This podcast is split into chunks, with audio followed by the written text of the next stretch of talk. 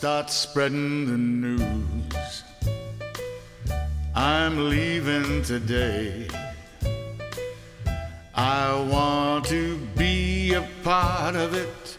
New York, New York. 然后，所以我觉得后期奎因问题，它其实是个存在主义问题，你知道吧？ I yearning to stray and step around the heart of it. New York, New York. I wanna wake up. 啊，这个规律用、再次用推批的术语来讲叫什么？有新本格的奇想感。这个确实推批，好吧？你们推批话术怎么这么多？My little town blues are melting away.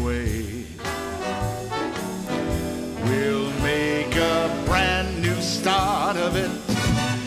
in old New York.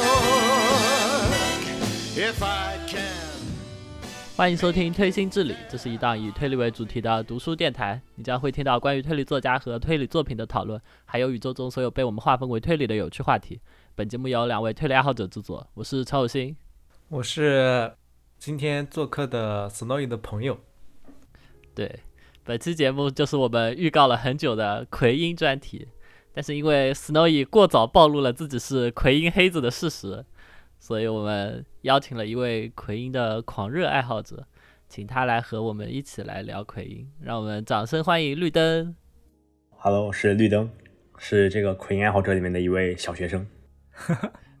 你如果是小学生的话，我我我们是幼儿园，就是什么？不，你你都不配叫奎因爱好者，好吧？你别来碰瓷。对不起，你有什么逼脸？你有什么脸说什么小学生？你就不在这个范围内，好吧？对不起。对吧？我才是小学，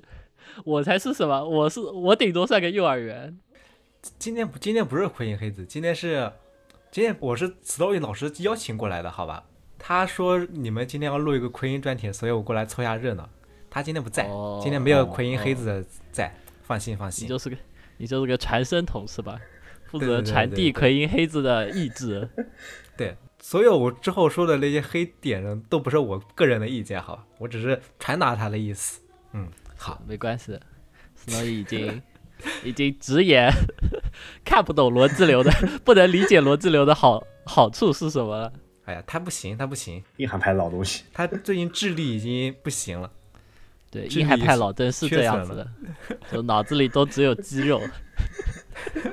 然后然后被那种什么尼古丁啊、酒精啊已经摧残过了，正常生活中都不需要用到逻辑的。嗯反正呢，我们这一期就我就主要替你们两个人介绍奎因，还有我们本期如果概括一下，我们就想说一下奎因这个作家，然后主要想说一下他后期的一些作品，还有后期的一些风格。我们本期内容主要是这样子，前期的话我们可能会稍微说一下。对，首先还是我们先介绍一下奎因吧，就是说大家如果是没有接触过奎因或者对奎因不太熟悉的话，我们先介绍一下奎因这个作家，还有我们本次要说的后期奎因，他大概是什么时期、什么风格，这个可以给大家介绍一下吧。呃，将奎因的作品分成四个时期，主要是因为奎因的创作生涯非常的漫长。他从一九二九年发表《罗马帽子之谜》之后，有长达四十多年的创作生涯，到最后一本应该是一九七一年的《美好的私密之地》，所以他的创作生涯非常长。然后有评论家就根据嗯奎因创作风格的转变，呃，将它划分为了四个时期。然后一般读者就是比较耳熟能详的，比如说国民系列啊、悲剧系列，其实都是奎因第一时期的作品，大概就从一九二九年的《罗马帽子之谜》到一九三五年的《西班牙披肩之谜》为止。这一个部分应该就是奎因最被人称道的就是逻辑流的部分，然后其中加入了很鲜明的，比如说挑战读者的元素。呃，然后但其实，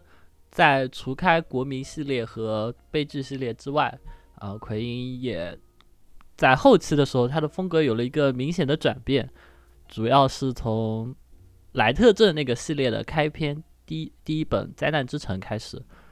呃，这部分的书的内容就是，其实国内也会呃，国内早些年的时候也进行了引进，但是一方面是因为呃翻译质量的参差不齐，然后第二方面是就这些书到现在已经绝版了，就不太买得到，所以在国内奎因后期的一些作品其实相对比较冷门一些。然后趁着奎因那个悲剧系列再版的机会，我们打算呃做一期节目来聊聊后期奎因中我们比较喜欢的一些作品。同时，就向大家介绍一下奎因在后期风格转变的原因，以及他具体转变之后有一些什么样的出人意料的地方。所以，我们本期虽然我们是后期，但我还是说一下我们是怎么接触奎因吧。因为我们就我来说的话，我也首先看他那个国民系列入坑的，希腊棺材，还有悲剧系列这样的。你们都是从什么时候开始入坑的呀？我其实是从也是从希腊棺材入坑的啊。好像很多人就是从希腊棺材，可能是最有名的一本。对，应该就是最有名的。我也是希腊棺材开始看的。我就是先看了希腊棺材，然后看了 X 悲剧，然后后来就呃沿着悲剧和国民的路线开始开始往下看了，一直到后来他们要呃艾利不是要办奎因展嘛？当时我只把第一时期看完了，然后后面就为了那个奎因展就去按照创作年表去补了大部分的奎因的一些作品。你已经差不多算是集邮了吧？因为我天天在群里看到你分享一本新的奎因读后感。呃，已经看了大概三十多本了，可能还差十本左右。因为还有一些非常，还有一些短篇集，还有呃，以及一些呃民番的长篇还没有太看。嗯，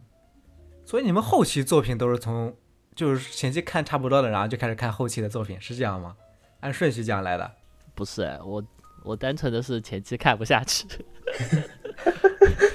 你说，你说一说为什么前期看不下去？这比较好奇啊。我应该说过很多次吧，就是我其实只看过《罗马帽子》《希腊棺材》和《X 的悲剧》，然后当时给我的印象就非常非常难读。一方面是因为呃人名非常多，然后那个在故事里就是不同的呃一个人物有名有姓，然后有些人会叫他的姓，有些人会叫他的名。我经常要看到故事中期的时候，才能把人物的姓名还有他的呃一些行为对应起来，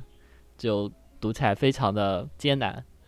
其次，应该就是翻译的问题，就是他们欧美那种呃大段从句的那种句式，然后翻译到国内之后，它的那个语序就会有一些别扭。这个也不是奎因的问题，就基本上很多欧美书都会有这样子的。情况，然后所以就读起来会比较慢，而且比较难理解，而且它的逻辑流本来就对那些什么每个人的身份都要来回说，你认不清人的话就更难理解了。嗯，对，所以我其实奎，然后然后你说要做奎因专题的时候，我第一个想法就是不会真的要把国民系列看完吧？那也太那个了。然后然后后来就想了一个办法，就是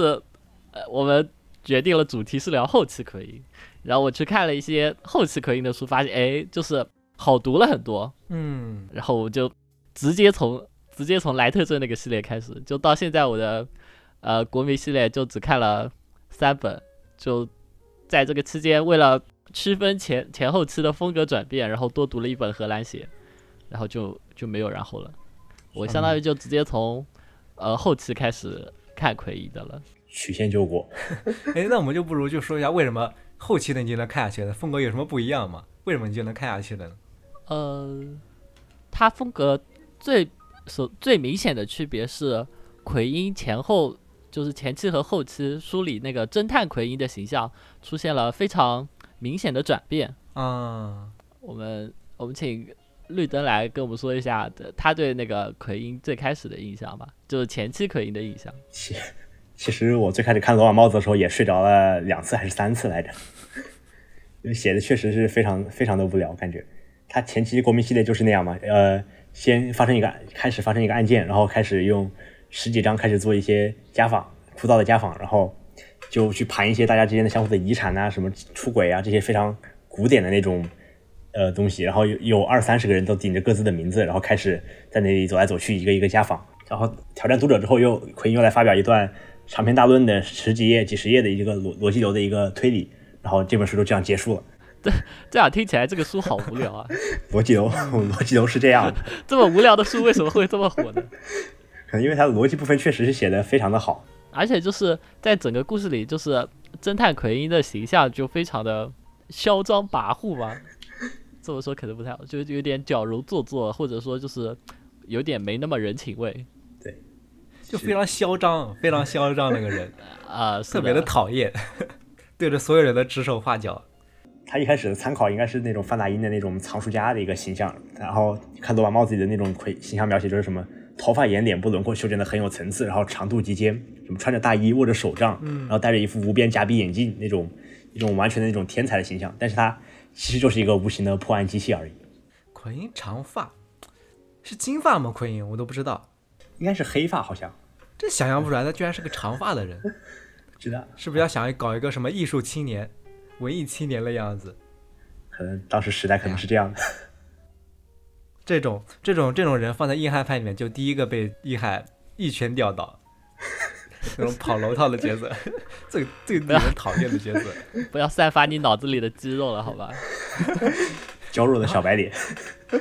那陈老师，你感觉你当时看前期他的人物风格，你是怎么感觉的？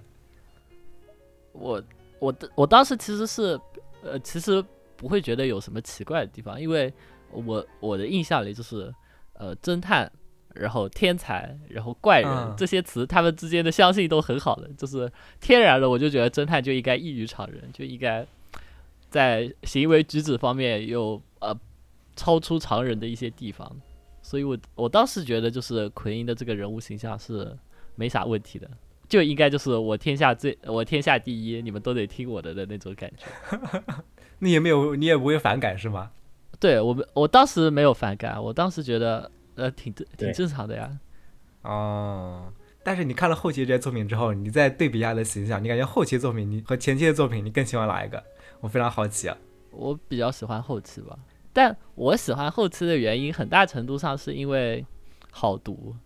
就是我对人物形象，就是虽然他们的性格几乎已经没有共通之处了，除了名字一样之外，但其实我是都喜欢的，或者说都能接受的。那绿灯应该是更喜欢后期的。我也是更喜欢后期，因为因为后期那个奎因的性格转变其实非常的明显的，有一种那种怎么说非常温柔的一种感觉，然后嗯，会让你对他产生一些共情，以及他后期的那个故事确实写的非常好，非常好看一些。所以给人物也加分了。后期他，但主要的风格有什么区别呢？因为我后期看的其实也不是很多，绿灯应该大部分都看了。你感觉到后期风格主要有什么转变？后期他可能会融入更多那种呃人文人文啊一些社会上的一些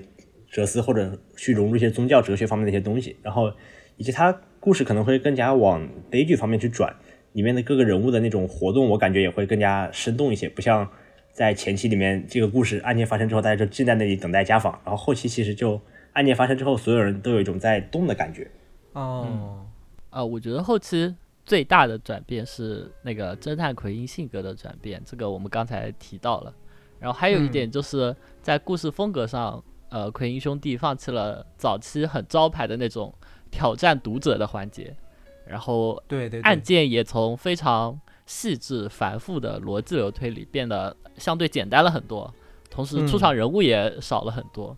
他转而就去刻画一些更有趣的人物形象，以及更能被大众接受喜爱的故事情节上面了。嗯，其实那个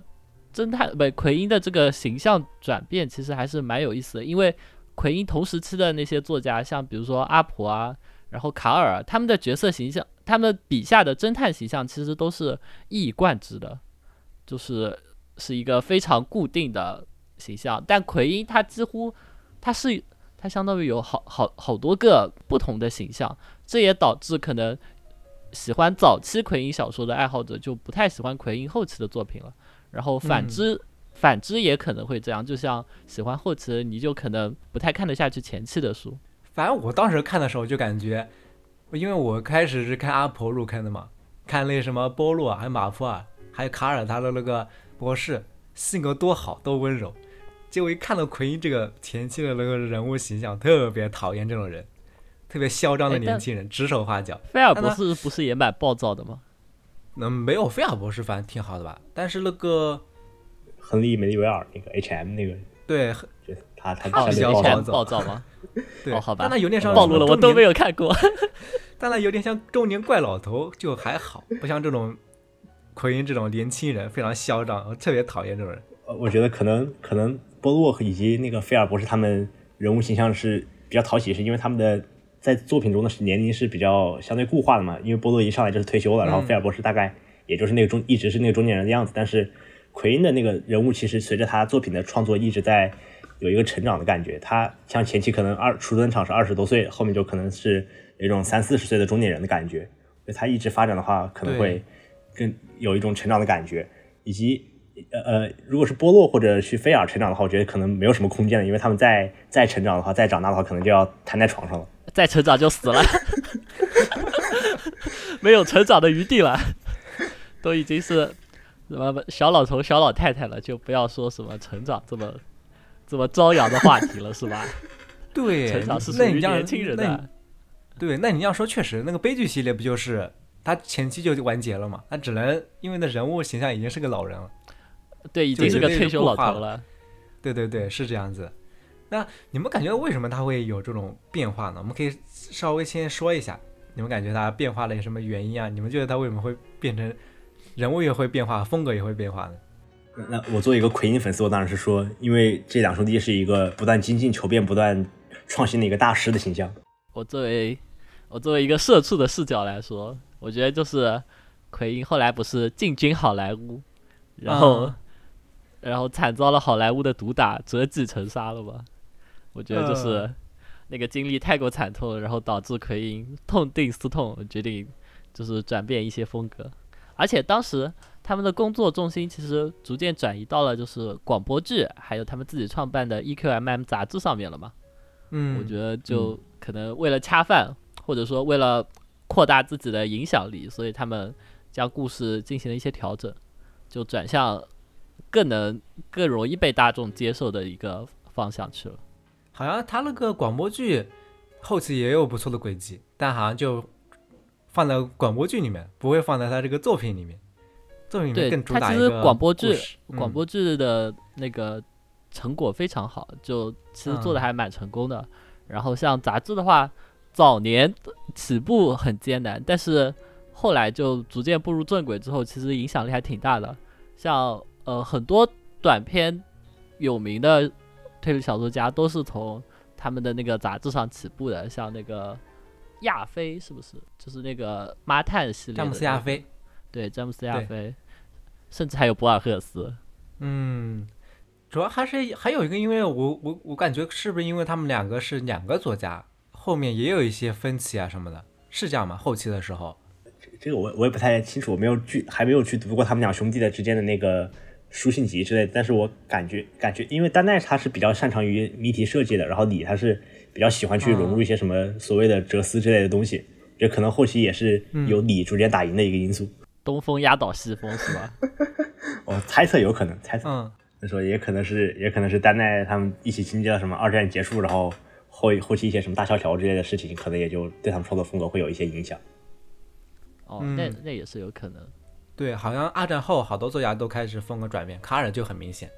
所以我们之前我们简单介绍一下他大概风格转变，我们就本期节目还是想要主要推荐几本后期奎因他的一些代表作，或者是我们推荐比较好的阅读流程。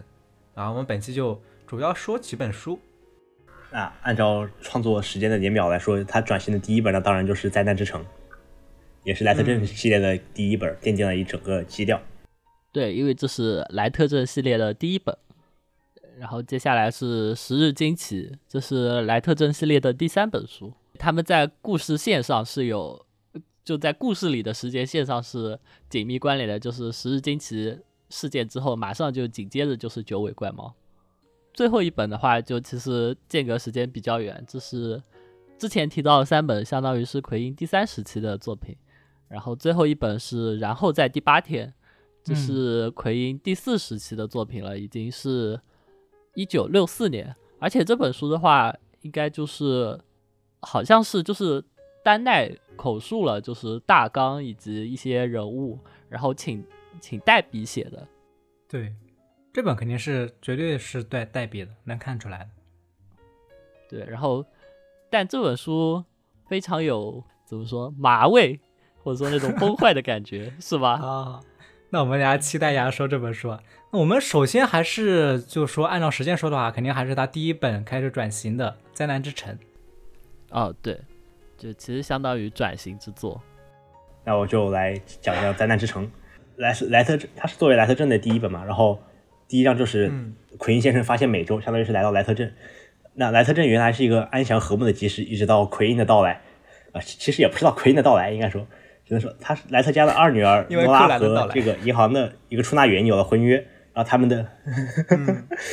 有。呃莱特镇的二女儿罗拉和银行的一个出纳员有了婚约，然后他们做结婚礼物是一座新房嘛，但是他这个男方突然有一天悄无声息的离开了，然后这个小屋也被冠上了灾难之屋的称号，奎因奶奶就租到这个房子里面住下来了。然后后来这个男方回来之后，他们准备再续婚再续婚约，然后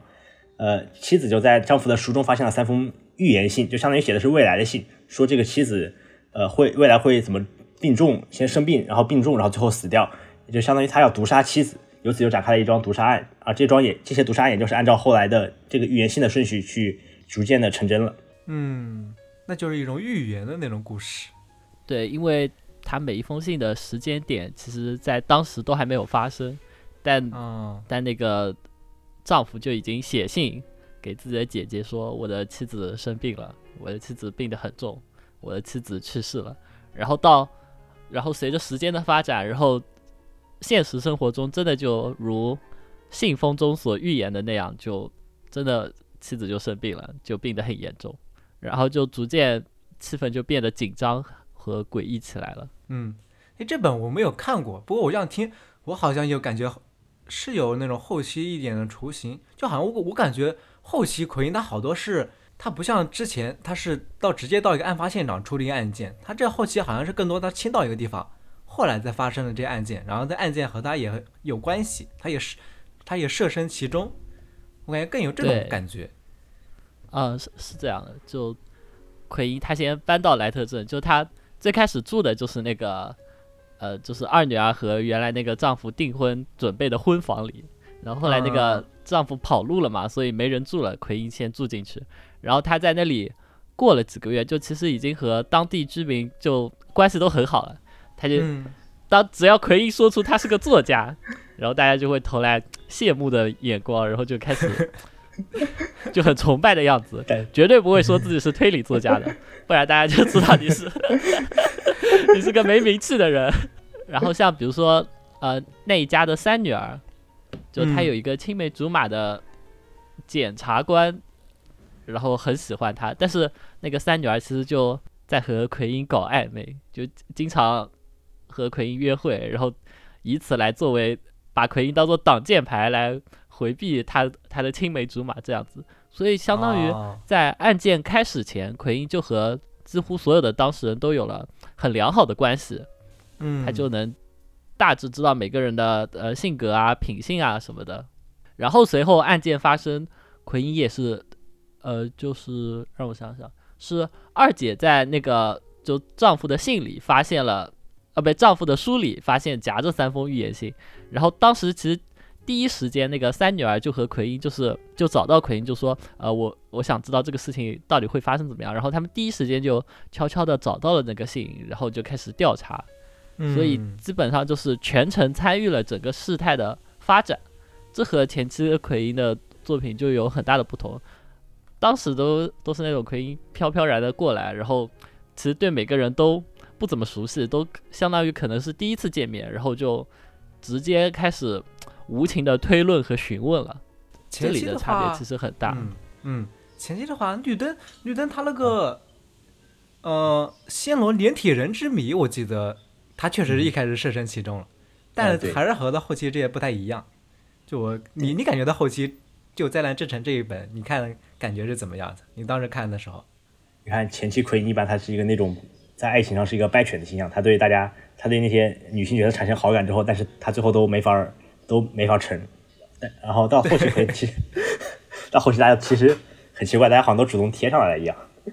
呃，我感觉《灾难之城》的话，它其实它作为一个定调的话，它是把悲剧性质写的比较好的吧，因为它可以嗯在案件发生之后，他用了一些什么媒体的各种媒体的报道，然后大大家证明们对他的鄙夷，什么对他们家丢石头啊之类的，以及他们家庭内部的一些悲剧。然后他从其实相当于从美美洲发现莱特镇那一章之后，就尽量在往惨了写，我会感觉。哦，这个事情也让他的故事确实也让他的故事非常好看，而且他的人物其实也很少，其实嗯，对，他的人物其实就那个呃莱特镇那一家，就父母加三个女儿，加加二女儿的丈夫和、嗯和被害人就是丈夫的姐姐，就这么几个人。然后案件发生之后写的特别生动的就是，因为莱特镇其实相当于是一个比较封闭的小镇，然后案件发生了，但是法院还没有判的时候，其实当地的民众其实他们的民意已经汇汇聚到一个点了，然后他们就在他们家门口就举牌子示威，就要求要求立刻交出凶手，就是严惩严惩那个丈夫，哪怕法院还没有宣判，然后他们的态度就非常的激烈，嗯，然后最后在最后甚至还有那种法庭推理的桥段，就是相当于奎因一个人，然后来面对所有的群情激愤的群众们的那种哦感觉。对哦，我还我还就想问一下，他后他这本书他推理过程是怎么样？你不是说你们不是说他后期逻辑流基本上很少了嘛？他后他这本书他推理过程是怎么样？他是什么风格？其实很挺简单的一个一个小小轨迹吧，相当于。而且他，啊我对就是感觉他后期会更加侧重于新政一些，就是去看每个人的心里是怎么想的，可能。因为是一个预言性质的嘛，所以当天奎因其实就已经非常紧张，就是紧紧的盯着那个丈夫看，呃盯着他的行为，就确保他没有下毒，啊，对吧？因为那封那封信上说，就是我的妻子今天病死了，然后大家都很嗯紧张，然后奎因就一直是悄无声息的在一个派对上就一直盯着丈夫，但结果，呃，那个情节是丈夫帮大家调酒，然后端出了一大盘的酒，然后其中一杯递给了妻子，然后，然后丈夫的姐姐是个就当天已经玩嗨了，然后他跟他对妻子说：“你手上的酒不要喝的话，就给我喝吧。”然后那个姐姐就喝下了那个酒，她就被毒死了。但是奎因一直盯着丈夫看，所以就丈夫其实不太有时间可以下毒。那么到底，然后就其实就是这么一个推理。然后奎因就论证，到底还有谁可能下毒？奎因甚至说，啊除了丈夫，我也可能下毒，因为如果我说了谎话，那样子对是不是？因为丈夫在调酒的时候有短暂的出去过一段时间。这不就经典的就是在一一一堆杯子里面下毒，他怎么确定那一本那一杯是那个下毒的酒嘛？嗯经典的对轨迹。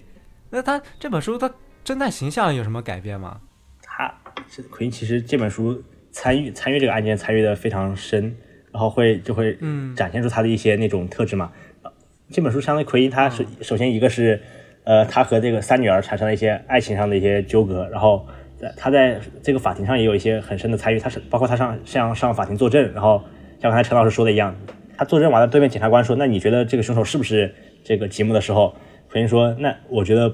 你们还没有排除完所有的可能性，然后检察官说，那还可能是谁呢？奎因就说，可能是我呀，然后想。啊，然后想，然后奎因还其实最后他也没有说，我一个人开始把大家都召集起来开大会，然后开始巴拉巴拉揭露真相。他其实也是给这些给这些当事人说，呃，如果你们觉得你们愿意去接受这个真相的话，那你们再把我叫回来，然后我再来说这个我的推理。所以这个让我感觉奎因其实是一个比较走向了一个温柔的形象，然后也会设身处地去考虑当事人的一些情感。对，这样听好像是没有那么咄咄逼人，和我之前的印象不太一样。那还有这本书，你们的评价是不错的吗？可以直接问下你们评价。陈老师呢？我感我感觉给四星吧，啊，四星，那也不是满星。是有什么你印象深刻的点吗？我印象里面有呃里面的大姐酒鬼，呃，有一个酒很爱喝酒的酒鬼大姐，很符合我的叉 P，可是她的戏份太少了。呃，那那绿灯呢？你的评你的评分会给多少呢？呃我当然给五星，因为我觉得这个这本作品的基调定的其实挺好的。然后我啊当时给陈老师，陈老师就疯狂安利这本书，他问我这本书好不好看，我就说一定要看一下。他是莱特正系列，毕竟是首篇嘛，然后他的整个风格基调也定的非常好。然后陈老师看完之后就跟我说，这个酒鬼大姐姐非常好。跟你预想的完全不一样，是吧？不，那个那个酒鬼大姐登场很惊艳啊，就是她是，呃，就是相当于，呃，结婚，然后离婚之后又重新返回了莱特镇，然后但他也不嗯。和父母住在一起，他住在就是相当于村头另一边的公寓里这样子。然后当嗯。时举办了一个，就他们家举办了一个像呃圣诞会还是什么的 party，然后那个酒鬼大姐姐悄悄的过来了，然后藏身在阴影中，然后奎因和她聊天，当时就感觉哇，好有风情的一个女人，可是最后戏份都很少，哎，不要再暴露你，的，柯老师不能再不要再说下去了。暴露你的叉 P 了。我靠！我突然发现我麦克风放的有点歪，后面俩要调一调。哎，那那个绿灯，你觉得他这本书算是后期奎因比较适合入门的一本书吗？就以呃你来说的话，对，因为这本故事也写的非常好看，其实写的很很扎实，啊，而且他人物人物也不多，他也大概的初步展现了一下奎因他以后是一个什么样的形象。虽然还没有到后期那种登峰造极的高度，但是作为一个入门的铺垫，我觉得是很合适的。嗯，可以可以。那我们这本书就说到这里。说到下一本书的话，下本书我觉得是可能是后期奎因最有名的代表作了，就是《十日惊对奇是这本书我听五分之一安利了好多次，》啊。五分之一的说法就感觉它像是，就是很有新本格的味道，或者说很有那种崩坏的感觉。然后看看完之后，确实 领先新本格五十年，好吧？奎因遥遥领先。那你们对，遥遥领先先。你们先介绍一下这本书的故事吧。呃，这本书的故事其实更简单了一些。就呃，奎因有一个朋友是一个年轻的雕塑家，然后这个雕塑家有个怪病吧，其实就相当于是呃梦游这样子的，就是他会睡着了之后自己起来，然后做一些事情，然后同时自己又没有那个梦游时候的记忆，然后这个这个毛病就很很困扰他，所以他找奎因就希望能解决这个问题。嗯然后他一说，奎因发现，嗯，你家也在莱特镇，然后好久没回莱特镇了，然后他就跟那个雕塑家一起回家了。然后这个他们的家庭也非常简单，就是这个雕塑家有一个养父，然后养父有一个年轻漂亮的妻子，然后他们就其实就相当于一家三口。然后这个雕塑家还和那个自己父亲年轻漂亮妻子有一些呃不可告人的秘密关系。嗯其实呃主要就只有这么三个人，然后人物关系也像我刚才说的那样子，然后最后最后在剧情里就妻子被杀了，但对，因为嫌疑人其实就只有两个嘛，不是养父就是儿子，所以对于整个案情来说是非常简单的，就凶手也比较好猜，在我觉得在这里纠结其实是很没有必要的，它的看点就在于最后结局的那个反转，以及奎因的自己做的一些选择吧。嗯，这本书我当时看的时候，给我第一感觉就是，因为我这本书应该是我第一个看的看的第一本后期的奎因的作品，第一感觉就是，诶，一上来他的人物又少，他直接住到他们家里面了嘛，然后他们的关系更多是在观察他们的关系，而不是一开始就有案件。然后奎因也是一个作为一个推理小说作家，住到他们家里面，他是在赶稿嘛，给我的感觉就完全不一样。你们看这本书的时候，首先观感是怎么样的？呃，非非常震撼这个故事。就是我看这本书的时候，虽然我是有被剧透过那个最后奎因是说了一些什一段那最后那一段话的，但是我能大概猜到他的走向。但是当读到那句话的时候，我觉得奎因整个人的形象其实完全的呃发生了一种蜕变。这个套路是这个故事的套路可能不是特别的新鲜，但是它对我的感觉是非常震撼的。也可能是因为我们从前期一直看过来那种奎奎因的形象到这里的一个呃转折点，作为一个对，我感觉是前期他有一种把奎因塑造成那种神性的感觉，他是无所不能的名侦探。结果到这本崩塌之后，反差就会更强烈。这其实这个怎么说？这个反转，大家现在看的话，可能都能一眼看出来，因为它是属于那种你看到倒数第二章发现破案了，然后你发现还有一章，你就知道是怎么回事了，那种剧情嘛。进度进进度条进度条，进度条告诉我事情并不简单。嗯，那我们就可以直接说吧，就是你们看到最后的那个反转，你们的感觉是怎么样的？呃，就是还是想再声明一下，就是如果没有看过《十日惊奇》的朋友，其实比较建议跳过这一段，呃，我们接下来这一段话或者暂停，你先去把书看完之后再听。嗯就接下来的剧透就是非常严重的那一种了。我觉得《十日惊奇》这本书还是应该什么评价都不看，就呃带着自己的主观，就带着一个干净的脑子直接去阅读，呃 才能对，更好的体会到《十日惊奇》那个结尾的那个崩坏的感觉。嗯，这本书还挺好读的，人物关系也不复杂，然后还挺薄的，看起来很快。嗯，所以所以我们接下来就打算彻底剧透的来聊一下《十日惊奇》结尾处的一些安排，或者嗯给我们带来的感觉。可能这就是怎么说那种有崩坏感的书的宿命，就是你你不剧透的聊就会很抽象，你必须就是剧透的把把某个情节说开了之后，才能去分析它究竟带来了什么东西。嗯就像麻耶雄松的那些书一样，就不剧透根本聊不好啊。嗯，或者像那种什么续鬼的书，然后最后一句话逆转的书，怎么你怎么能不嗯剧透的说它的好处呢？就很难。对，所以我们接下来就剧透了，请大家小心。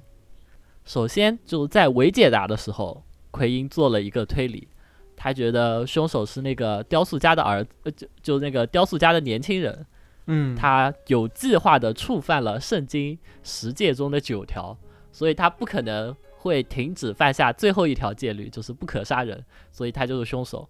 而且，奎因经过一系列分析，他觉得雕塑家有很深的恋父情节，其实他根本不爱自己的那个养母，他只是嫉妒这个夺走父亲的爱的这个年轻女人。所以雕塑家制造了整起事件，就故意触犯上帝的十诫，来摧毁心中伟大的父亲形象，就也就是神的形象。嗯同时还可以谋杀现自己现实生活中的那个养父，只不过因为出了一些意外，当天在养父房间里的不是养父本人，而是那个年轻的妻子，所以他就误杀了妻子，是一个嗯这样子的故事。这大概算某种精神分析吧。对，这我感觉就是一段，我他的伪解答，我感觉就是一个很精彩的比拟杀人，然后他一个推理啊，甚至都不是比拟，啊，甚至差不多吧。都不是比拟，是嗯按照推批的话说叫什么这批话新政。新政新政分析，啊，对，新政新政推理。你人，你当时看到这个是什么感觉的？还有他后面的这个剧情，还是那句话非常震撼嘛，因为奎因、嗯从前期那种感觉来说，奎因就是无往不利的一种形象，但是到了这里，他突然嗯就、突然之间就失败了，然后，哎，我们讲到真解答是真解答没有？对啊，这这个等我真解答说完再讲。那那我继续说真解答。嗯然后在真解答里面，就其实养父才是整个世界中就在背后操纵一切的带引号的上帝。嗯，就他通过各种暗示和一些故意的安排，误导了奎因，然后惩罚了就是通奸的妻子和养子，并且脱身事外。在伪解答中，那个雕塑家冒犯十戒的这个念头，其实正是源自他养父自己的内心深处，因为他的父亲和母亲都是非常虔诚且严厉的信徒，然后嗯在自己的亲生父亲去世五十年之后，养父想要用自己的智慧和手段，就是再杀死一次。就他也他想通过就是故意安排让自己的养子冒犯十诫的这个想法，就是惩罚自己心中的上帝，以及他自己对他很严格的那个亲生父亲的形象。嗯就嗯，这也是一种杀死上帝的方法。对，这个就是我们常说的，就是后期奎因问题，它的一个主要的表征现象，就是说一个犯人伪造一段线索，然后让然后让侦探推向错误的一个解答嘛，就有典型的后期奎因问题。然后当时你们看到这时候是怎么感觉的？看到这个最后的真解答，我是当时还是挺喜欢了之后最后这个，因为奎因失败了嘛，我就特意我就特别乐于看到奎因失败这种场景，非常开心。啊，我我我都是接近要哭出来的感觉，真的吗？嗯因为还是那句话，就是非常非常震撼嘛。因为奎因，你想，嗯其实奎因不是没有失败过嘛？你看，在希腊棺材里面，他也是被凶手所设计的，但是在希腊棺材里面，奎因最后的选择就是说，那我就要以后推理的更加谨慎一些，我不到这个完全确定，嗯我就不说这个推理。但到这里的时候，奎因就相当于直接坏掉了，他就认为自己完全接不了别的案子了，然后他还要用自他还要自己去私自给这个凶手处刑，逼迫凶手自杀，相当于。因为我记得他其实他的前面的推理很完美了，如果他没有最后最后发现那一点点线索的话，我记得是一个衣服里面的纸条是吧？就没有发现那一点点线索的话，就事件就结束了。他指证出来的那凶手已经自杀了。对，对而且呃就媒体已经大肆宣扬奎因神，只有只有奎因才能做出如此完美的解答，他就已经名声大噪了。对，所以绿灯你感觉到后面他最后失败了，让你冲击感更大，对吧？甚至都哭了。而且他，你看第第九章也有一个很强的铺垫，就是说什么奎因得到一个什么名号叫“十逻辑侦探”，然后什么，然后整整宣扬了一年，到处请他去做节目。理查德还奎因老奎因还把他的各种报道都剪下来放在剪贴簿上面。到了最后，结果到第九章最后说死人的故事到这里结束，活人的故事从这里开始。然后当时感觉事情不对劲了。啊、那那个场景感觉很像那个赵本山小品啊，什么都一年了，都宣传我是火炬手，我都跟 我都跟这这口都说好了，结果不是我啊，对吧？更惨了。是不是那种感觉？嗯根本不能接受。对对对。然后，呃，对我来说，就是呃，我看到的时候也非常震惊，就因为嗯对于侦探奎因来说，就这一次的失败，彻底摧毁了他以往的那种自信心。嗯用他用他自己在故事中的话来说，我以后还能再继续扮演假冒的小上帝吗？我不能了，也不敢了，我完了，我再也无法接别的案子了。就最终奎因就用。相当于用一种私刑的方式吧，就强迫那个真凶自杀了，故事就到此结束。我觉得，呃，就结尾处这个关于杀死上帝的描述让我非常喜欢，因为其实伪解答、真解答，还有对于奎因自身来说，就他们每个人都面临了一次就是杀死上帝的情况。对于侦探奎因来说，他的上帝到底代表的是什么呢？我觉得是过往他所信奉的那种呃理性逻辑，是他过去办过的这么多个案子里的一个基本的经验范式。嗯其实后期奎因这个问题，他最开始其实在希腊棺材的时候有一些苗头，但是到《十日惊奇》这本书，他才是应该是第一次就是彻底的失败，对吧？对，第一次彻底的失败，就是奎因心目中的上帝就被狡猾的凶手刺杀了。然后他以后的每一次推理都要反复的质问自己：我这个推理真的正确吗？我真的没有被误导吗？我可以拿这个人的名誉、声望，甚至生命作为赌注来发表我的这篇推理吗？因为在《十日惊奇》里，奎因说完推理之后，那个雕塑家就接受了这一切，然后他就自杀了，因为他他自己本身有失忆症嘛，他就直接认为就可能自己在睡觉的时候，然后真的犯下了这一些罪行，然后自己都没有印象，他就整个人都不能接受，然后他就直接自杀了，非常的悲情。奎因全责，好吧？对，在某种程度上说，就是奎因的推理导致了一个无辜的人就这么死去了。嗯所以我觉得那个结局其实走到了一个很虚无的境地，因为奎因完全可以，呃，比如说像召集警察，或者说向公众宣布，就是我之前的推理错误了，我其实嗯根本没有宣传的这么强大，我也被被骗了，被误导了。然后，但我现在已经知道了真相，凶手其实另有其人。我觉得奎因是可以做出这样子的选择的，但是他退却了，他没有选择这种更合理的方法，然后他而是他独自去找凶手，然后说出了真相，然后强迫他自杀了。我觉得这这个结局从某种角度来说非常的虚无主义。是吗？我其实我觉得还好，可能因为他也好像也没有办法。其实是有办法的，因为呃，故事中一个很重要的证物就是那个两万五千美呃美金的那个支票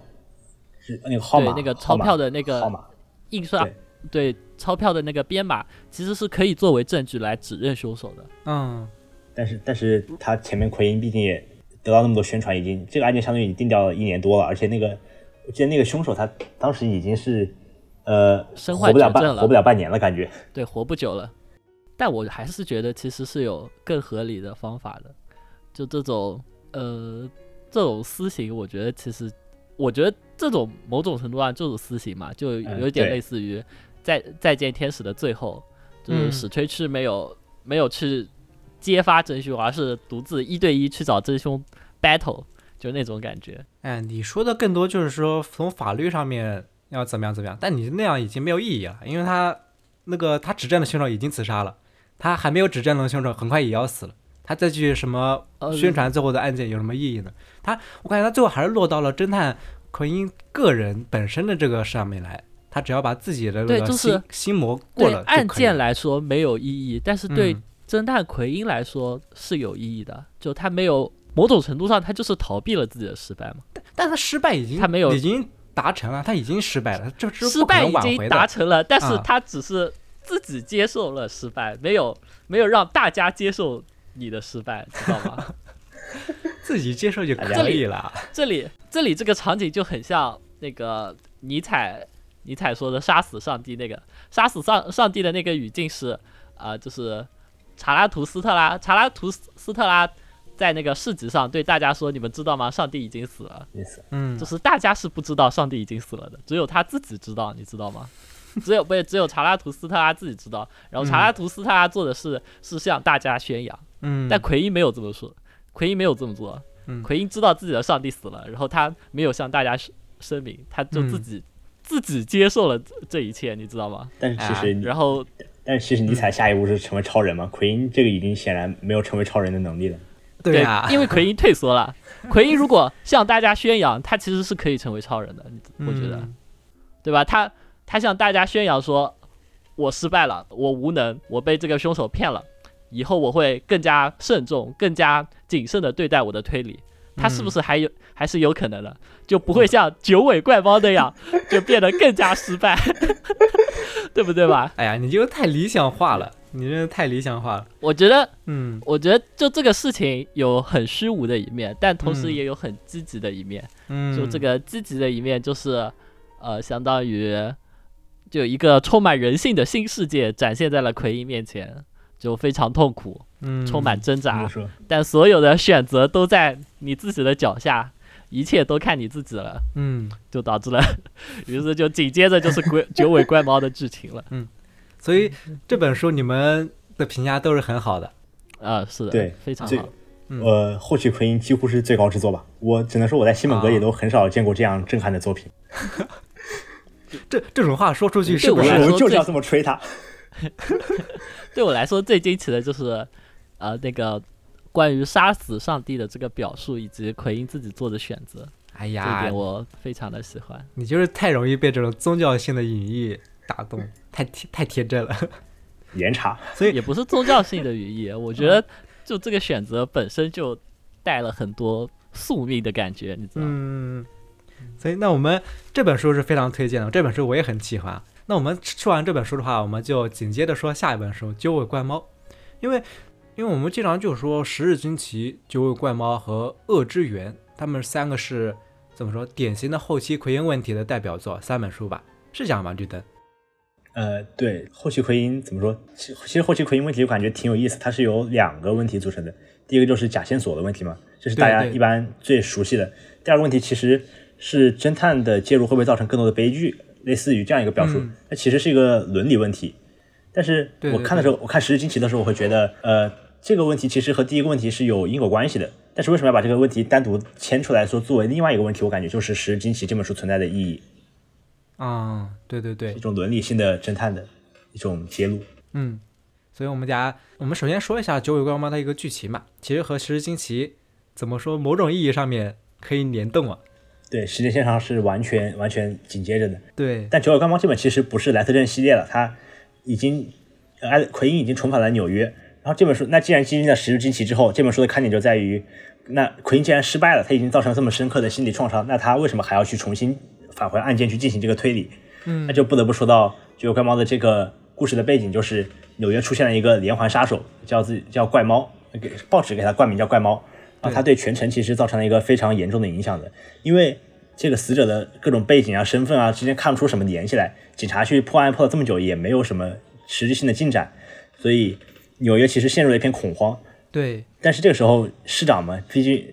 呃大家会说市长和这个警察局完全不作为，那这个时候市长由于政治目的，那他肯定要找出一个挡箭牌来转移大家的注意力，那这个时候就是名侦探艾德里奎因。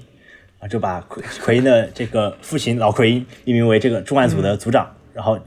让他去劝动这个奎因继续参与这个案件。对，其实就是利利用奎因这个侦探的身份嘛，说我要找出一个蝙蝠侠来当我的挡箭牌，纽约的蝙蝠侠。好，那中间的过程就是他的怎么找怎么找出这个连环杀手的规律，我们就不说了嘛。嗯但是到最后，奎因其实是再次经历了一个失败，一直到到他发现了一个非常非常偶然的一个线索，才最终得以揭露真相。但是其实也没有翻盘，因为最后那个凶手仍然是，当他在最后得出真相那一刻返回去打电话问他的父亲的时候，他父亲才告诉他，这两个凶手其实已经死掉了，已经嗯，就已经自杀了。对吧？这个九尾怪猫这个故事就充分反映了，如果他在《十日惊奇》的结尾向大众承认了自己的失误，大家就他就身败名裂了，根本不会被拿来当挡箭牌啊，是不是？你 说那那你说你这样说的话，他九他怎么写九尾怪猫呢？他就可以写那个呃呃，因为在《十日惊奇》和《九尾怪猫》里，奎因其实已经就介绍自己的时候都说自己是一个推理小说作家，他其实很回避自己的侦探身份了。嗯对吧？然后如果他失败了，然后在这里身败名裂，无人问津，然后就 可能小说都写不下去了，然后就相当于是一个隐居的情况了，就每天就只能自己写点故事，说不定出版社都已经抛弃了他，他也不再发表，然后最后、纽约市需要我，然 后然后最后再来做推理，说不定就会好很多啊，哎？呀，就不会像现在这样这么惨了。我观感还是不一样，我观感其实应该和绿灯差不多，他是想塑造一种悲剧性的氛围，所以更适合现在这样的一个一个发展。你们看完这个《九尾怪猫》之后是有什么感觉呢？其实我当时第一感觉是，怎么说，它的案件的形式是有点重复，但它场景又不太又不太一样了，是吧？对呃，这本可能更加偏向于那种社会层面的这个案件对于整个社会带来怎么样的一个影响，包括它其中有一些对于那种纽约暴动的一个塑造，其实甚至跟现当下是有点像的。嗯，就有点那个什么无差别杀人之后那种恐慌的感觉，我觉得那个地方写的非常好。大家都人心惶惶。嗯，但他后面还是，但他这本书又出现了什么家访的环节，就突然又出现了。非非常无聊。所以我这本书其实开头是本来准备给四星，但直到奎因开始推理的时候，我才把它提升到五星，因为前面确实啊那种连环杀人案确实特别冗长。他前面我记得写了四五桩案子吧，就是对，发生一个案子，然后他就说这个人是谁，他周边有几个几个人，什么什么关系，用几行字写完之后，然后奎因又去家访一段，然后马上又发生下一起案件，这种他的节奏又是非常的那种冗长，然后人也多。对，又开始出现了到每一个受害者的家里面，跟他的亲属来讨论案件，但他后面会又好好了起来。后面对最后奎因推理的时候，其实他还是一个小格局的一个故事，他又把这个那种嫌疑人，其实中段就开始把嫌疑人缩小、缩小、缩小、缩小到一个范围了，嗯，就后面就会读起来比较的顺畅。对。所以你们感觉这本书，你们的观感会是怎么样评价，或者你们比较喜欢的地方？主要还是结尾，啊它的结尾真的太好了，都我都看哭了。我之前不是提到过吗？就是呃，奎因就最后发现了一个很关键的证人，然后嗯他去、他坐飞机到那个证人家去，就是求证，求证完了之后，他发现他自己前面的推理确实又错了，然后他就发现一切都沉静的令人困惑，身边似乎有很多声音，但是又好像没有了，然后他自己感觉这样脸被重重的打了一拳，然后就开始哭了起来，然后像个傻子一样就开始痛哭流涕。所以心里暗看爽。到地方就想开香槟。那个画面我我真的非常的动容吧，应该这么说。让我们继续回到《十日惊奇》的结尾。我说，就其实那个上帝已死的环节特别像尼采的，特别像尼采那个查拉图斯特拉。然后，所以我觉得后期奎因问题，它其实是个存在主义问题，你知道吧？哎呀，我的妈呀！然后到这一步，到这一幕的时候，其实就更加明显了，因为另一位存在主义大师，那个萨特不是有一个名言叫“呃，上帝已经死了”，不不呸，叫那个“他人之地狱”嘛。嗯，对，对，然后我对“他人之地狱”的理解，就是因为就是你个人的形象和在别人眼中自己的形象之间是有冲突的，然后嗯是会让你不停的陷入那种纠葛中的。然后在在九尾怪猫里，其实奎因那个像像条死狗一样的哭诉里，其实会有三个奎因的形象。第一个是 第一个是就是读者眼中真实的奎因，然后第二个是别人眼中的奎因，第三个是奎因认为别人眼中的自己。就这三个形象在奎因的哭诉和那个老教授对他的安慰中，就不停的融合，嗯，然后以及不停的显现、退下去，然后又融合，然后最后变成了一个完整的，就有血有肉的非常丰满的奎因。就我觉得后期奎因的问题就在于，名侦探是一个依靠他人才能存在的人。如果你世界上只有你一个人，你不可能是个名侦探的。嗯，然后就是因为有了人，有了案件，然后你发表了推理，所以你才是名侦探。如果你因为失呃失败而畏惧推理，那你算什么名侦探？你你只有首先做出推理，你才能成为侦探，对吧？所以我觉得在九尾怪猫的最后，就书里面侦探奎因这个角色就完成了一个从神到人的转变，就像那个老教授安慰他的。你以前就失败过，你以后还会失败，这就是人的本质和角色。我觉得这句话，嗯这一段内容就很存在主义啊。嗯，什么什么前期质疑失败，然后中期理解失败，后期成为失败是吧？成为失败。呃，对，成为失败本身了。绿灯有什么印象深刻的地方吗？也就就是陈老师刚才说到的那句话嘛，就是他会一直失败。就是你想，奎因作品里面其实有一个不变的一个可以说是规律吧，就是奎因最后总会发现真相。其实这也像是侦探小说一种不变的感觉。但是，对对对但是他，但是为什么还说奎因会失败呢？作为侦探的角度来说，发现真相不应该是胜利吗？就是因为中间经历了一些这种悲剧性的一些事件嘛，然后所以这种感觉会让我觉得，呃，他最后发现真相的这种胜利会显得更加的悲哀和无奈。对，我有时候就想了，如果金田一有他这种觉悟的话，会不会更像个人一样？这种过程中死因为他死去的人，今天不都为了爷爷吗？金田一，我说就就我说他爷爷，我说的是他爷爷，他就没有奎因这种后期这种觉悟。有人因为我的推理死了，金田一无所谓的。那我想，我突然发现你是不是也很喜欢这种？我想问下你啊，你是不是看那种？你是不是那种看 EVA 之后会非常喜欢它里面 宗教的内容，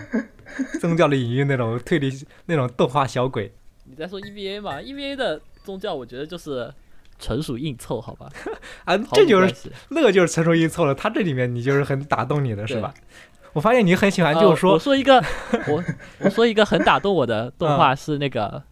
漂流少年》（Sunny Boy）。哦，就是你不能直接带来宗教，你是要从人物的行动中带来一些那种宗教啊或者哲理啊，这这样子我才吃，知道吗？你直嗯接上来就卖宗教，我就觉得你是在你是在硬凑，知道吧？我懂了。这个死海文书这种东西有什么逼格啊？本质上是跟《史记》一个年代的人为编造的东西，有啥好那个的？懂了，我懂了，怪不得你喜欢那个马爷的夏夏雨冬，他就说一些立体的，不说的说的不清不楚，但你反而会更喜欢。那这本书你们是比较推荐吗？对，嗯，对，这本书非常推荐，嗯，而且就一定要先看《十日惊奇》，再看《九尾怪九尾怪猫》，就你要连着看。可以，它不仅在故事线上是一致的，而且它是有一个就是更加递进的人物表现。嗯，那说完这个，其实我还想，嗯，插一句啊，就是说，因为它后面还有一本《恶之源》嘛，其实形式很类似啊。但是这本书你们本期不是想没有说要推荐嘛？但我还想，绿灯，要不然你还单独简单说一下关于《恶之源》它这本书到底怎么样？你是比较推荐这本书吗？因为这本书我没有看过，我等下想要不要去看这本书？哦，也可也可以。其实、嗯其实恶之源恶之源呃十九恶三本相当于是三连败，它19但是它恶的 还有有一个奇怪的简称，奇怪的简称。对但，是但是其实不建议连着看，因为它的套路有有一点点重复了感觉。哦呃，简单的讲一讲《恶之源》的故事，就是他是回到好莱好莱坞，然后发生了一起、发生了一些谋杀案。他这个其实是一个、呃，不是一个连环杀人，但是是一个类似于那种连环事件的感觉。他就是不停的来一些警告，说最后会怎么怎么样，怎么怎么样。嗯，然后奎因就是要需要找到一些警告之间的一些规律嘛。啊，这个规律用、哦再次用推批的术语来讲叫什么？有新本格的奇想感。你们确实推批好吧？你们推批话术怎么这么多？我 都是都是学的。然后这本奎因的，其实他的形象也是很有意思的。他是什么嗯喜欢喜喜欢熟女，然后他他在他会跳 他会跳踢踏舞，他就是他在想、哦想通一个线索的时候，他会情不自禁的开始在房间里跳踢踏舞，太怪了。嗯，非常离奇。然后这就是再说这个套路，啊啊，嗯，经历过打击之后，已经彻底 放弃了自己的形象。彻底疯狂。彻底崩坏了。然后其实这本书最后奎因的那种态度也是可以简单提一下的，嗯，因为他最后也是失败了。那奎因最后是怎么回事呢？他就直接摆烂了，相当于，因为因为他找不到那 他找不到一个线索说去制裁这个凶手，那他只能就把凶手请到自己身边来，然后一直监视他。哦，那还比较有意思。那反正我等下找时间我来把这本书看完，想看看踢踏舞是什么样子。哎，再再这样下去，奎因奎因能变成恶德侦探吗？能变成像麦卡特那样的吗？再什么？我制造一个，我再制造一个假证据，然后让那个真凶，让真凶那个伏法，啊，那就彻，然后我没有案件也要创造案件，那那就彻底写不下去了，那就有没有可能？什么什么在死者的梦，在死者的墓前跳踢踏舞，坟头蹦迪。好，那我们大概十日惊奇和九尾怪猫就说到这里了，这是他呃第三时期比较代表性的作品嘛，《灾难之城》、《十日惊奇》、九尾九尾怪猫。对对嗯我看奎因的，我看就是丹奈自己自选的 Best 六，嗯其中里面就有呃中国橘子之谜，然后半途之屋、灾难之城、嗯九尾怪猫、玻璃村庄，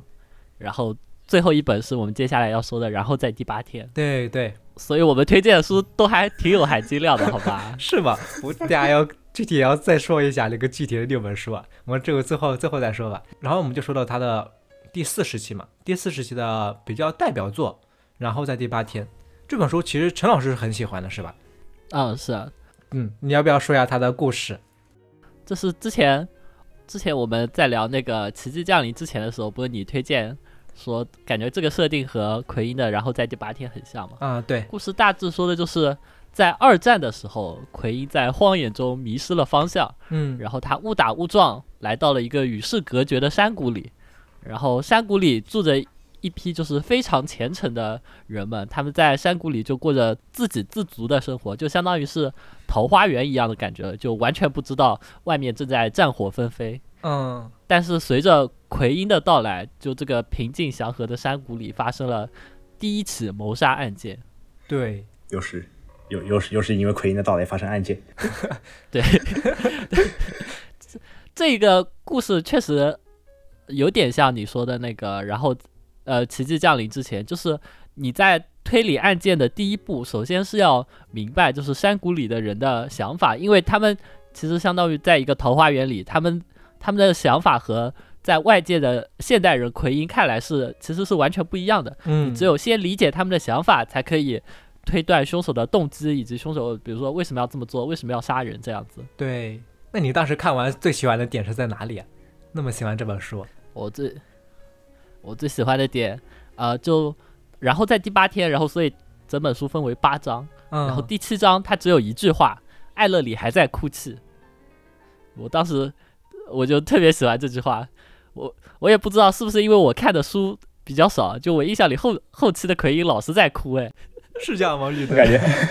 我感觉奎因其实可能主要是这两本在哭，我印象深刻的，哦，哦，正好都给那那就是我恰巧看到了两本他在哭的。这就侧面说侧面说明了他哭的书都非常的重要。对我当时就在想，管你什么大侦探，管你什么大不大侦探，你遇到了这种事情，你也就只能哭。就你的，呃，当时其实奎因已经推理出真相了，嗯但其实就那个真相和那个推理的过程，其实都很，就都很无力。你知道了又能怎么样呢？你已经无力改变那一切了。嗯对这一本里面，奎因其实也没有失败，就他也很很顺利的就推理出了凶手。但是那又怎么样呢？那也无济于事。以前你失败了，你哭；你这次成功了，你还不是照样得哭？你获得了真相，那又怎么样呢？嗯，对？吧？这种感觉让我非常的呃，怎么说？有一种就是很宿命论的悲剧色彩。对，然后我在看完《十日惊奇》之后，再回忆起，然后在第八天的结尾，我就能明白奎因哭的这么痛苦的那个理由和原因了。嗯，哎，那你，哎，那你等你当时看完的感觉是怎么样的？你很喜欢这本书吗？我我可能没有特别的带入到这个桃花源的感觉之中吧，呃，也可能我对这种宗教的东西不是特别的敏感。跟我一样。他，但他到最后最后的有一个点，其实我让我感觉非常的，说是隐喻也好，还是说是讽刺也好，但是有一种非常黑色幽默的感觉，所以这个点是非常有意思。嗯我觉得其实不算是黑色幽默，我觉得甚至已经算是某种，呃就是像宿命论一样东西。因为呃，这本书里有一，就他们山谷有一本圣书，嗯。然后那个圣书其实以前丢失了一次，然后后来就是那个山谷里德高望重的老头，在山谷外面的杂货铺里就又买了一本新的，然后他甚至就是不认识书封上面的字，他只是就觉得和原来丢失的那本圣书，就他们字母字母排列上就是一模一样，那应该就是这就应该就是这本圣书。嗯。然后他就非常虔诚的花重金买下了这本书，然后带回山谷里面，就宣称圣书找到了，我们我们的信仰又有希望了，我们就可以继续贯彻自己的信仰了。但最后的结局，这个信仰的反面其实是另一种不可描述的东西。嗯我觉得这个就相当于是某种宿命论了吧，结合当时那个二战中战火纷飞的背景，因为最后结尾奎因不是遇到了一个就是飞行员。战斗飞行员，啊，对，然后迫降了嘛，嗯，然后奎因说你你可以往前去，那边有一个山谷，对这地方我其实我很喜欢，因为它前面塑造了那种隐居的宗教，应该是一群清教徒，然后隐居的那种世界嘛。后来突然从天而降一个飞行员，就有一种现代社会强行打破了他们当时的氛围的那种感觉，一种现代科技。哦，对这个地方我也很喜欢，你刚刚说的那个直升机的地方。这么看真的和《奇迹降临》之前一样了呢。火麻烟那本鸭是其实也挺像的。哦，对啊对对，是的，是的。这种封闭的山，之前说奎因领先新本哥五十年，然后在第四时期领先三十年，不过分吧？确实确实，因为第四时期的书比第三时期更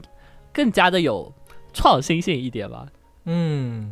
不管从好的层面还是坏的层面，比如说，然后在第八天，比如说那个呃另一方玩家是吧？对，那本那本非常的臭名昭著 虽然臭名昭著，但它确实是有某种创新的吧，对吧？对对，在当时来看，确实，你可能觉得它离经叛道，但某种程度上，这就是他们创新的体现嘛。嗯，所以你们看看完，然后在第八天，陈老师反正你是你肯定是五星评价，嗯，是啊，嗯，然后绿灯呢？我我是给了四星，但是我觉得它作为一本那种异色异色作，还是很值得一读的，有一种截然不同的一种体验，嗯，可以，我也觉得挺推荐的。就是不知道奎因会写这种东西。推荐麻省粉丝去阅读，好吧？没有问题吧？没有问题，我也觉得没有问题，肯定会喜欢的。那我们找说到这个，然后在第八天嘛，它是第四时期的。第四时期其实我们只收到这一本，那其他的书其实还有挺多的，还有一些第三时期的作品，其我们也有一些遗漏的。我们觉得我们不如就在这里，绿灯你来说一下吧，就是说如果你推荐的话，第三时期和第四时期还有什么书可以推荐一下，或者就是说你觉得你比较推荐的阅读顺序，就它后期的这些作品呢？那我挑着挑着推荐一下，不能全推荐？啊，是啊，呃，在阅读顺序的话，其实呃，我是按照有一位叫幻境止水的老师，呃，镜是镜子的镜，然后他在知乎和豆瓣小组里面都有那个对于艾勒里奎因阅读顺序的一个总结，我是按照那个创作年表看下来的，也就比较顺。然后、嗯推荐的话，其实第三十期，呃，从前有个老女人那一本是非常逻辑的一本作品，故事也写的其实比较非常的顺，有很挺有喜剧色彩的，其实。然后，嗯凶手是狐是一个那种文笔比文笔比较好的故事，到后面，呃，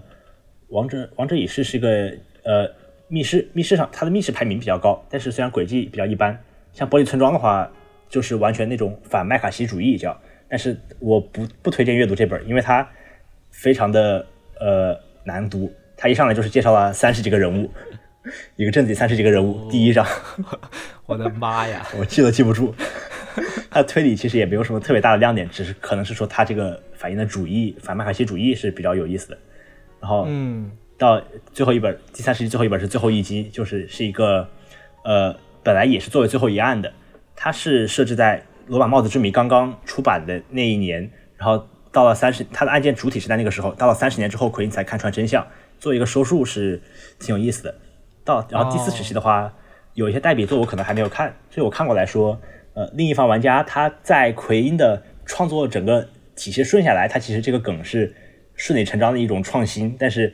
你在现在来看，它是一种万恶之源的一种梗，看到的时候非常非常之离奇那个梗。其实我还没有看，那我现在看一看了。也可以看一下，虽然它其实也没有那么的好读，我感觉它可能因为代笔写的有点枯燥。哦，然后像最后两本就是《生命中最后的女人》和《美好私密之地》，这个这两本看名字就比较好看嘛。对，这个名字也特别吸引人。生命中最后的女人，美好的私密之地。然后看最后，《生命中最后女人》是一个莱森的最后一本，是一个死亡留言。它这个死亡留言其实也是气质非常非常独特的一本，它很强大，但是同时又有一点儿有一点儿搞笑的感觉，滑稽嘛。类似类似于这种。然后《美好私密之地》是作为可以说是真正的那种收官之作，无论从年代来说，还是从这个呃故事来说，都可以作为一种收官最后一案来看。它其实也是写的非常好，有很大量的一个彩蛋，以及大量大量的红鲱鱼。嗯，啊，又又又开始用术语了，又开始推关系，了。好，嗯，大概就这些，其实也推推荐了好多了。嗯，对。那我们总结一下，它第三十期主要就是《灾难之城》《从前有老女人》《凶手之狐》是惊奇救怪猫啊，还有刚才说的《王者已逝》啊，《玻璃村庄》，最后一本是最后一击，这是他刚刚绿灯书推荐的比较推荐阅读的书嘛，是吧？对，然后第四十期的话，主要就是另一方玩家，然后还有他生命中最后的女人、美好的私密之地这三本书是比较推荐阅读的。然后我觉得还有一点就是说，他其实奎因他有三本可以算是他的最后一案，他写了三次奎因的最后一案，是吧？对，其实其实原本十日惊奇是想作为最后一案去出版的，但是后来他们打消了这个想法，然后嗯又写了那个最后一击，然后可以从年表上其实可以看出来，最后一击和那个下一本另一方玩家中间隔了五年，但是他们可能又没有经受住诱惑，然后又开始写了，然后一直到最后的呃美好的私密之地，作为最后一本的故事来看是挺好的。呃，虽然虽然说那个时间点是最后一本是呃色情电影色情电影谋杀案，也是听名字就很想看的一本。对，其实我觉得我这样听啊，我感觉如果真的十日惊奇放在最后一本，真的是非常棒的一种收束。如果只是这一本的话，会不会有那种全部推翻的感觉？作为最后一本，呃，那不行的，嗯就就跟乔丹三连冠之后一样，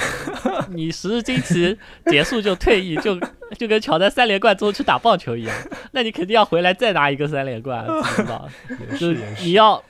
你要用不同的方式反复拿下冠军，证明自己的实地位和实力，你知道吧？嗯不然你就只是推翻了自己的过去还不够的。嗯，也是也是。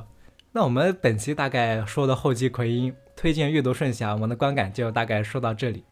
反正是我作为一个哦不对，Snowy 他跟我说，他作为一个奎因黑子啊，但是后期的奎因的很多作品他也比较推荐，像是《惊奇样》，像是《近期》这种书，他看完也挺喜欢的。我要举报啊！史诺伊私底下跟我说的是，虽然后期奎因的故事好了一些，啊但是也就这样。真的吗？他 他好像没这样放在奎因身上可能有一点赞扬，但是放在别的作家身上根本不够看，好吧？好，这可能你的话，那我等下再问一下斯诺伊，好吧？还有一个稍微我们想提到一点，就是我们常说的那种梗，就是说奎因的私生子，奎因的那些后继者们，就是说日本的那些作家，这个你们可以说一下吗？就是说你们当时看到这些奎因的后继者，你们作为一个奎因的粉丝，你们的评价是什么？啊，我就日本奎因有三代吧，你知道吗？最开始是有西川有希、法叶轮太郎，嗯然后再后面是亲戚有无。我觉得他们很大程度上就只是在写逻辑流，所以会被冠以日本奎因这个名号。嗯就因为其实写逻辑流的人并不呃并不多，然后同时他们可能又是其中比较优秀的那个创作者，所以被冠以了日本奎因的称号。但是呃，特别提一下，就像法月其实也是一个非常资深的推理小说研究者嘛。嗯呃，后期奎因这个问题其实就是法月和丽景杰他们整理，然后正式提出来的。嗯，但我觉得法月就有点像那个钻进死胡同里出不来了的那种感觉。他在小说里他的逻辑非常好，比如说像死刑犯之谜，但是他那个侦探形象，就他试图模仿那个奎因失败之后那种颓废沮丧的样子，然后他表现了出来的就是法院的苦恼侦探的样子。但是我想说的就是，我也不知道你在苦恼什么东西。就奎因的苦恼是因为他失败了，但是法院你那个侦探一直在那赢，你还一天到晚在苦恼，你到底在苦恼一些什么东西？我都没理解，苦恼自己为什么找不到女朋友吗？是不是？可能可能写不出稿子来。写不出稿子来，这点很很像奎因，但是也就仅此而已了。像实际上法院，我甚至感觉他为了苦恼，有一些去模仿、去生硬的模仿奎因的一些感觉。他在《未来赖子》里面不就也是法院因为一些政治目的去卷入案件吗？但那本最后我还是没能带入到他的苦恼之中。我也不懂啊，呃我感觉你一直赢，你看的最后都看破了凶手的凶手的目的，然后你最后苦恼就只只能苦恼于啊，人性好复杂 啊，人性原来这么可怕。嗯对我感觉你苦恼到最后只能在苦恼这个东西，那那就是只是说明你一直在赢吧？就幸好我技高一筹，差点被你小子连死，对不对吧？赢赢赢，最后是输光光。对啊，但法院没有写出他输光光嘛。对我感觉法院一直在案子之外的感觉。嗯，是的，这这一点就让我觉得他其实并不那么像奎因。嗯，还有什么奎因的私生子吗？还有的话，可能就是麻麻叶叶雄松了吧？对，因为他出道的时候有一之作，其实就呃非常大幅度的致敬了奎因，就他把国民系列整本整所有的书都搬搬进去，嗯，当做了一个很重要的元素。同时，马叶在后期的作品里也多次解构了推理吧，是不是这么说？对，感觉马爷他后期就开始玩弄推理了，不像不像奎因，他是用推理来玩弄侦探，马爷就用侦探来玩弄推理。也算是走出了一条自己的路，对吧？对，所以说我觉得，就那个奎因在经历失败之后，其实说不定就可可以转转成恶德侦探了，你知道吧？是不是吧？很合理。那我们之前说过的那个惊奇有误呢？这你们感觉怎么星期样？五已经，星期五也已经转型了，转型为二次元大师。怎么奎因也不能后继者都转型？不，亲亲戚有无我是不认可是二次元大师的，好吧？我认为亲戚有无只是在写一些受欢迎的元素，嗯，然后融合到推理故事里而已。二次元畅销军啊我们，二次元不承认，不要不要尬黑。现在、现在二次元在畅销什么？你 睁大眼睛看一看，什么赛马娘、鬼灭之刃，然后那个什么间谍过家家，然后再再往下次一点，什么 Lico Lis，你亲戚有无写得出来吗？写不出来好吧？你亲戚等亲戚写出一本。百合推理，我再认他二次元大师的身份，好吧？那对啊那岂不是陆秋茶就是二次元大师？这样这样好像也是，就算在二次元里面，他的推理也不算是畅销的，毕竟还有什么柯南那种最顶级的推理漫画那种等级，他还是不够畅想。那怎么说呢？算是转向那种流行的写法吗？市市场型作者，啊、是的，是的，是的。对，呃，对，这么说倒还挺对的。嗯，说完，那我们就大概说一下这些后奎因的私生子这些人了。怎么评价的好像都不太啊不是很奎因，都不是很奎因，还是只有麻省。嗯，就呃，我觉得就是，虽然逻辑流属于奎因的一个部分，但是奎因并不是，呃